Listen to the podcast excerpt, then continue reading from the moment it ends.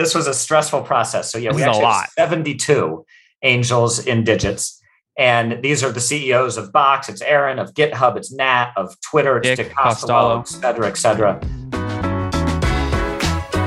You are listening to Conversations with Nathan Latka, where I sit down and interview the top SaaS founders, like Eric Yuan from Zoom. If you'd like to subscribe, go to GetLatka.com. We've published thousands of these interviews, and if you want to sort through them quickly by revenue or churn, CAC, valuation, or other metrics, the easiest way to do that is to go to GetLatka.com and use our filtering tool. It's like a big Excel sheet for all of these podcast interviews. Check it out right now at GetLatka.com. Hey folks, my guest today is Jeff Seibert. He's a serial entrepreneur and one of Insider's top 100 seed VCs. He's created products that were acquired by Google, Twitter, and Box, and angel invested in more than 60 startups and started the Netflix phenomenon, The Social Dilemma. His newest company, Digits, is revolutionizing business finance. Jeff, you ready to take us to the top? I'm ready. Looking forward to it, Nathan. All right, what's more fun, exiting to Google or starring in a Netflix show? Oh man, both for very different reasons. And I'd say neither were expected. I sat down for a nice 2-hour interview back in 2018 and had no idea I would be front and center in the trailer, in the movie, et cetera. So what a surprise. That's amazing. Okay. You're working on Digits today, but we need to capture some of your backstory. So let me put this in a point in time just so everyone can relate. How old are you today? I am 36. When did you launch your first company? I launched my first company back in 2008. So I guess when I was 23 or so. And that was a tiny startup called Increo. We ended up raising money from DFJ. We ended up getting acquired by Box in 2009 as the first acquisition Aaron Levy ever made. And so that was a quick run, but learned so much in that journey. And be honest with me there, financial windfall for you or not really, more of a good learning experience? It was a learning experience, except for the fact that Box went on to IPO a decade later. And so did you get stock? We did. It was an entirely stock deal. And so in retrospect, it panned out. That's hysterical. Okay. So it was 100% all stock deal, maybe at the price at the time, not exciting, but then you look back and go, if you held, that felt really good. Exactly. And I not only held, I still hold a lot of the shares today. So I've been riding it the whole time. Do you have any interesting takeaways? Or, you know, a lot of people will look at the VC path, and you've now gone through many cycles and invested on the other side. If you're only optimizing to build like a happy, healthy life, and you want to be in SaaS, and you want, you know, 10, 20 million bucks, many people would argue, I mean, look, fair enough, I would argue you have a better shot at bootstrapping and building a $15, $20 million business than you do doing what Aaron did, which is dilute yourself down to sub 5% at IPO time over a decade-long period and deal with all those stresses. From your vantage point, do you agree or disagree with any of that? Today, I agree with you. Back when Aaron started Box, it was a completely different world. It was very hard to convince these companies to adopt, quote, cloud, quote, SaaS, right? They were at the forefront at a lot of this. And so I think he took the path he had to build the business. But today, you're right. I think it's a different world. And if you have the opportunity to bootstrap a business, I think you're in great shape. Very interesting. Okay. So that was your first deal. And so, sorry, remind me, how old were you when that happened? Then I was 23. 23. Okay. So what did you skip right out of college or skip college or what? Yeah. Right out of college, basically senior year, my co-founder and I just failed to apply to jobs. And so we started working on our own stuff, got very lucky to raise a small seed round, $500,000 seed round, terrible terms, honestly, looking at it from today's point of view. But it was enough to get started. And we hired a couple engineers and built a product. That's amazing. Okay. So Increo then exits to Box. Do you stick around Box, learn a little bit, or no, you get bored and leave? Yeah, no, I stayed 2 years. They made me an engineering manager and sent me to Boston to launch their R&D office on the East Coast. And that was a fascinating experience. Sort of first time in a management role at a bigger company. Had great time building out a team out in Boston. And that's where actually the idea for Crashlytics came from. And so I ended up giving notice at Box and starting my next thing. So Crashlytics was launched in 2011. I think you would have been, 26 at this point, 27 now? Yep. 26, I think. Yep.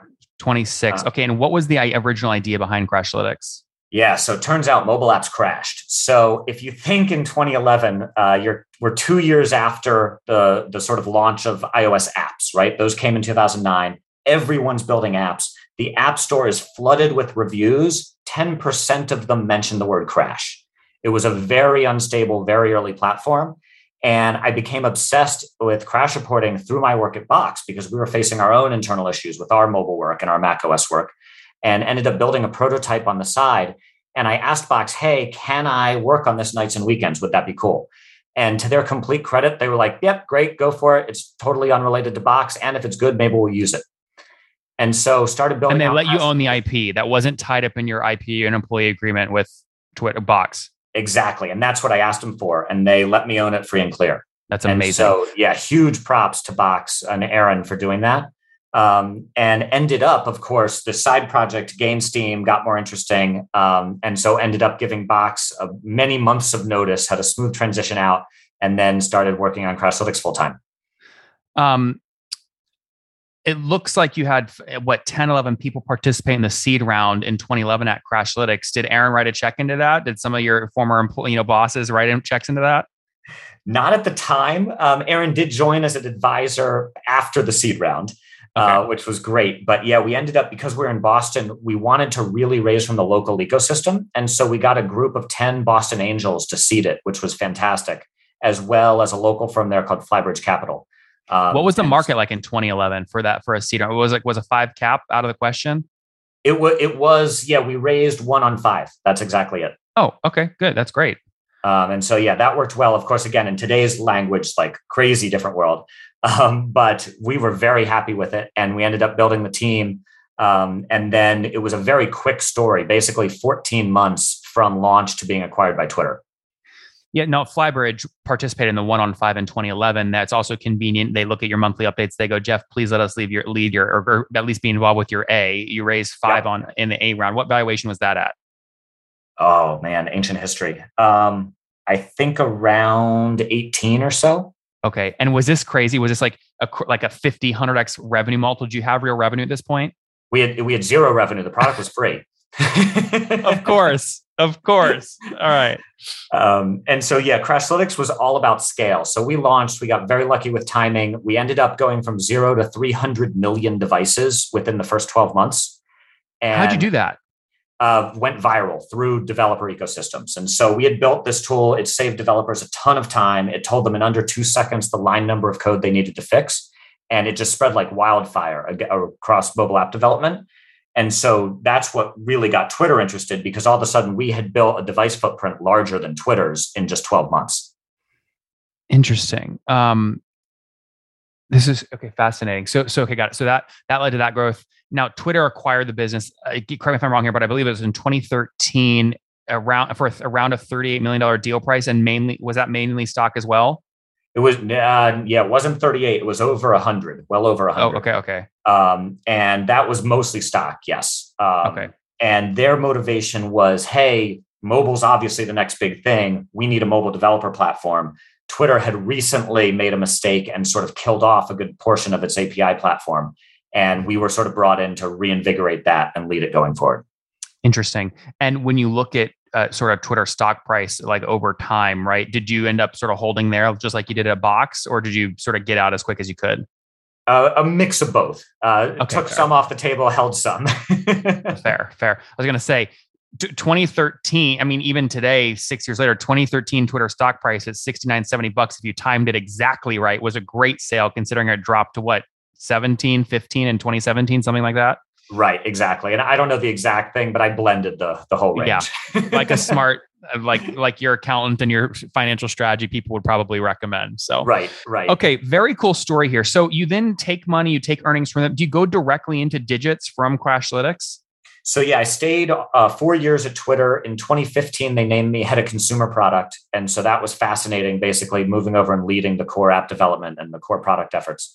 Took off from Twitter in 2017, finally took a vacation for like 9 months. And then we got right back together and started building Digits. Well, hold on. You skip over your Coral fascination and your production credits. Yes. How are you balancing these things on the side along with your the wine company? I don't know. I love just being involved in really cool projects. And these are all more from the investor side. And so one of my good friends from college is Jeff Rolowski, the director producer of Chasing Ice, Chasing Coral, and now The Social Dilemma. And so was just honored to be involved super early in those projects. I'm a huge climate change advocate. And so that was really fun to sort of see the development of those films and start learning about the documentary film world. And then, of course, that ultimately resulted in an interview around The Social Dilemma. And that just was a fantastic success. You never expect a documentary to have all that many viewers. And now over 100 million families have watched it on Netflix. It's truly unbelievable. Interesting. So that was really cool to see, sort of in the interstitial period right after Twitter. Do you guys care about valuation right now, specifically your valuation? Do you think you might raise soon or sell a portion of the company? There is no other tool on the internet that you can use to get a better and higher valuation than FounderPath's new valuation tool. We have over 253 deals that went down over the past 30 days, all the revenue numbers, all the valuations, and the multiplier. That way you can go filter the data, find companies that are your same size, what they sold or raised for or at, and then use those as comparables in your decks to argue and debate and get a higher valuation and less dilution, which is the name of the game, less dilution.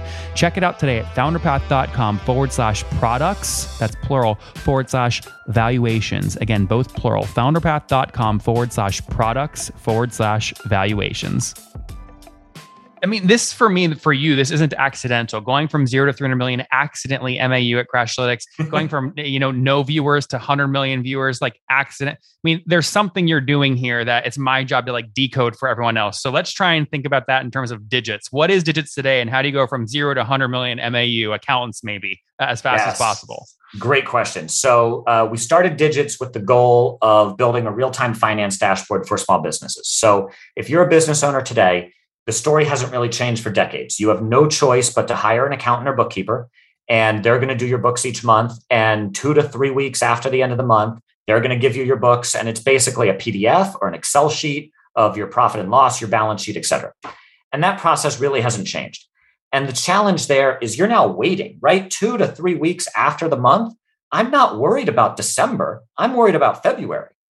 And so if you compare that to the product side and what we had with Crashlytics, this was literally real time to the second insight on how your app was performing. And you have Google Analytics, you have A/B testing tools, you have all of these real-time dashboards. Why doesn't that exist for business? Mm-hmm. So that's the premise for Digits. Of course, way harder to build than it sounds. And so we've been basically in heads down R&D mode for 3.5 years now. We started the company mid-2018. And we are approaching some big launches this year. So we're really excited how the products come together. And you asked about distribution. I'd say one of the key things is we focus. We did the same thing at Crashlytics. We focus more on distribution than on the initial first product. It's basically how do you orchestrate, how do you engineer getting it into this market and having it spread? And so Crashlytics was hard viral. We were likely one of the first developer tools to think about virality.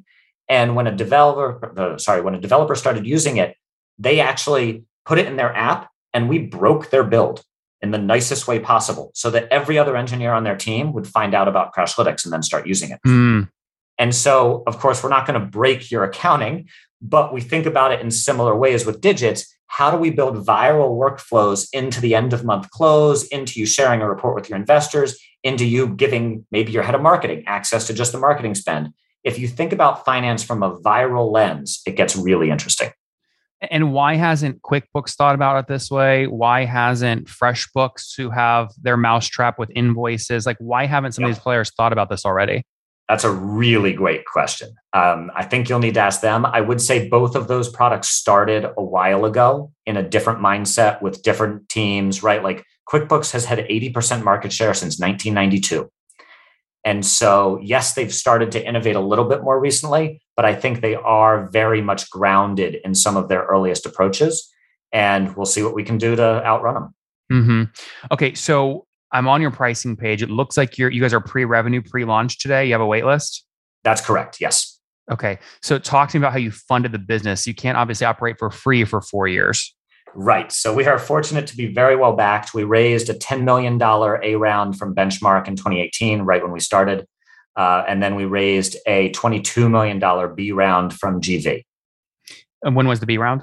That was, 2019. Okay. And tell us a little bit about how you look, obviously you're going to use your past. You have a lot of experience. These guys are going to see you as someone who's a repeat founder, but how you package your story is critical to getting those deals done in the most non-dilutive way possible. So how did you package yourself? Yeah, I think the key is to really show the size of this space. These financial products are absolutely massive in revenue and in market cap and so on. And so showing the big opportunity here, showing that we're in this for the long run. We have seen the short 14-month like start and sell and sorry story. Like that's not what we're going for here. We think we can be a major player in this space for decades to come. And I think that story resonates with these investors. And they've seen that Wayne and I can execute, build a team, build a product. And so now we just need to go do that in this market. And do you guys do anything crazy in terms of dilution? You know, most folks Series A are selling, call it 10 to 20%. Same thing with Series B. Were you guys sort of in those ranges? I'd say slightly more advantageous given our background, but yeah, roughly in those ranges. Fair. Okay. And how did you approach negotiating evaluation? Since like you have to point to some metrics, is it literally like we wrote this code? It's now like we're moving forward. You don't have MAUs yet, right? Right. Yeah. There's no MAU yet. There's no revenue yet. It's pre-revenue. Those are honestly my favorite pitches because you can really focus on the vision. You're not sort of weighed down by like where it is today. We're really focused on how big can this be? How great can the solution be for this market? And what the investors need to do is talk with business owners, talk with people in these spaces and feel their pain and validate that opportunity. And then I think you can sort of connect the dots and see that, yeah, this is a very large market. Party rounds are hot. You did one. I asked the Aaron question because now you got him back on board with a check in your party round. How did you structure the party round? And you have, I think, 40, 50 people in this thing. How did you build a funnel with 300 and then narrow down, or how did you build it? This was a stressful process. So yeah, we actually have 72 angels in Digits. And these are the CEOs of Box. It's Aaron, of GitHub. It's Nat, of Twitter. It's Dick Costolo, et cetera, et cetera. And it was really built from our network through Crashlytics of people who had heard of the product, met the team. And when they heard we were doing something new, honestly, we were honored that so many wanted to be involved. It was definitely a process to make room for folks, to sort of coordinate everything. But we really viewed it because Digits is targeting small businesses. We wanted as many supporters of the startup and small business ecosystem in the round as possible. Mm-hmm. And so that's what we've been really pleased with the support we've seen from our angels. We're going to start using them to get out to market as we launch. And so, yeah, really honored for their involvement. Mm-hmm. Why not include any like one-to-many folks that have relationships with accounting firms already in the party round as a distribution hack? Or did you do that? And I just don't see them listed here. Yeah, that's a great point. I'd say remember, this was our first round. This was back in 2018. So we were really early on strategy and everything. This was all through our immediate network. Now we are talking with a lot of those folks. And so we'll see going forward. Very cool. Okay. If folks want to check it out, they can go to digits.com. It's best for CFOs listening to go check it out. Is that right? And accountants, not founders directly. Yeah. If you have a head of finance, CFO, accountant, anyone in that space would love to chat with them. All right, Jeff, let's wrap up here with the famous five. Number one, favorite business book? Oh, man. How to Win Friends and Influence People. Number two, is there a CEO you're following or studying? So many of them. I would say, I'm really interested to see what Parag does at Twitter. I know him well. I'm psyched for this. That was a big change. Number three, what's your favorite online tool to as you build Digits? Wildcard answer, Whimsical. So Figma's great. That's been awesome. But I'd say Whimsical's really cool for flow planning. Do you use Plaid? We do. Yes. Any feedback there? Have you always used them? Did you switch to them? Are you liking it, not liking it? We've always used it. I think they're probably one of the best in the space. I obviously there's pros and cons to them. But I do respect what they've done in the industry. And I think they're in a now increasingly strong position. Yeah. Number four, how many hours of sleep do you get every night? 6.5. That's fair. All right. And situation, Jeff, married, single, kids? Married, no kids. Married and no kids. Did you meet her? Was it the scuba diving or the wine club? How'd you meet her? We actually met back in college. So it's been a long time. Fair. Okay. So she's seen you evolve through all of your interesting stories. Yes. Well before any startup. Very cool. Okay. Already got your age, I believe 36 today. What's something, last question, something you wish you knew when you were 20? The importance of distribution. So without question, Increo failed. The reason we went and got acquired by Box was because we didn't have the distribution we needed to raise an A round. And we didn't spend that focus. And so that's why we have been so obsessive with Crashlytics and the films and now Digits and so on that. Guys, there you have it. Jeff with Digits.com, 30 million raised to date, coming out soon here. We'll watch closely, mainly focus right now on getting the product right and setting up distribution hooks to make sure that when growth is turned on and revenue is turned on, that churn is very low, stickiness is very high, and virality and that K factor is way above one. He knows what he's talking about. He sold many companies before, both the Box and Twitter, spent time at both of them, owned stock at both of them. It'll be eager to see what happens once that paywall does go up and those things do turn on at Digits.com, helping accountants manage books much more efficiently than in the past. Jeff, thanks for taking us to the top. Awesome. Thank you so much, Nathan.